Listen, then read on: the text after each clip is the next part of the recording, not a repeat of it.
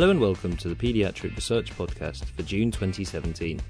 This month we take a look at the link between e-cigarette use and quitting conventional cigarettes in adolescents.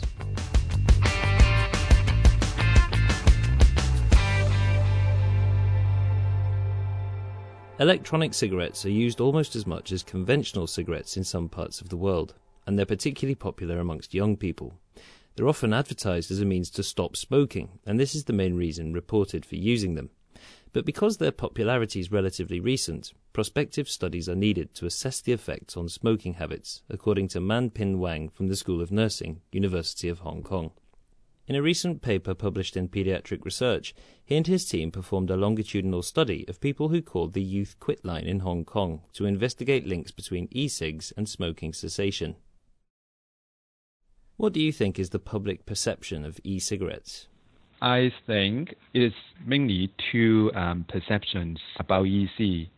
One is the uh, positive perception, because they think that E C can help people to quit smoking, and also E C has less harmful effect than conventional cigarettes. So this is first.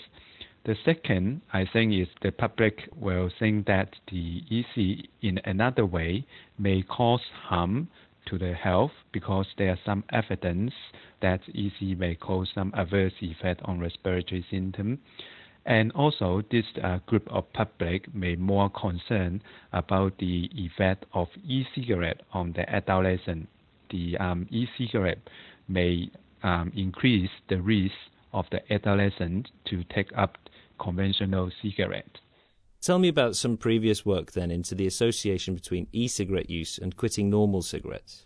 So in adult study, there's some study find it is helpful, but there's also some study find it is not helpful for quitting. For the adolescent study, there basically is really only few study and mostly are cross-sectional. This study is mostly find that e-cigarette cannot help adolescent smoker to quit smoking. They mostly find that e-cigarette probably will also increase the risk for nicotine addiction level in these smokers. But there is not a prospective study in adolescents. So you said there that most of the limited number of studies in adolescents are cross-sectional studies, and you wanted to perform a prospective study. What are the relative benefits then for answering this kind of question? So the um, prospective study is different.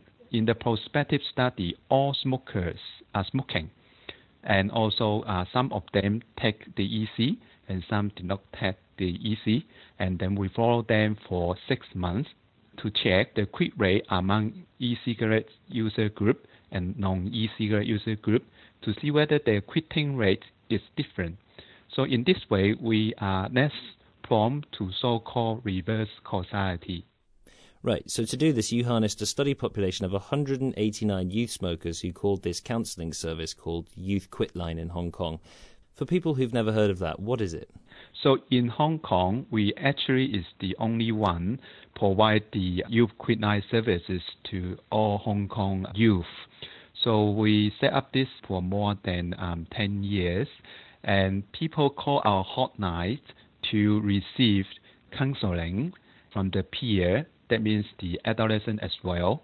And in this case, we accumulate uh, cohorts of the smokers, and then we ask them about their um, e-cigarette use status.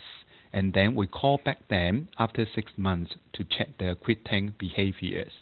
So let's hear the punchline then. What was the effect of smoking e-cigs on quitting normal cigarettes? So we find that among the adolescent smokers, there were sixteen point four percent quits at six months. So among E C user group, the quitting rate is thirteen point four percent, which is lower than the quit rate in the long e-cigarette smoker group, which was twenty point eight percent. This is the main result. And we also find that among those smokers who still smoke, the E C user had lower intention to quit, had higher addiction level, had consumed more cigarette, and also had lower self-perceived efficacy. But all this results will not reach the statistical difference, although it suggests that the E C user maybe have a lower chance to quit smoking in the future. So this is the two major findings of our studies. If we put the lack of statistical significance to one side for a second, your results suggest that among adolescents they make you less likely to quit cigarettes, less confident about quitting, smoke more and get more addicted to nicotine. Yes, yes. So presumably you would say that we need to be putting the message out there that these things don't work. In fact, on the contrary, they seem to make things worse.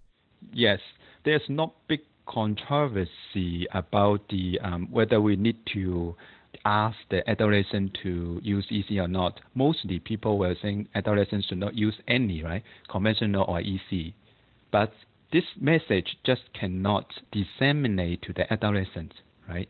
They will still use this E C to try to quit, but actually cannot help them to quit.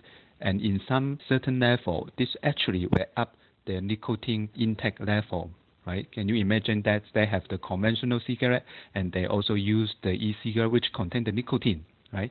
So there's double nicotine intake, which made them more addictive, which is quite obvious found in our study. Now, one number in your study which I thought might have some relevance to this was that lots of the young people in your study claimed that they weren't actually using the e-cigarettes in order to quit smoking. Maybe if you'd surveyed people who did, you might have got a different result. Yes, we also saying about this in our study because our sample size is quite small. That means we have only a small absolute number of quitters, which I think is about thirty-one quitters. So it's difficult for us to separate to see whether among these quitters who are really use the E C seriously for quitting purpose. So what are you going to do then to get more robust numbers? First, we need to have uh, continue to monitor this to recruit more these adolescent smokers in order to have the statistical power to do more detailed analysis on, you know, whether they use the E C seriously or they just for one or two puffs of using this E C. I think the effects on quitting probably will be um, different. So this is first one. The second one, I think we need to um, refine our uh, measurement questionnaire. Actually, we are collecting more detailed um, e-cigarette data on this, including the um, number of puffs they use um, each time and the frequency of use of this E C in the past seven days.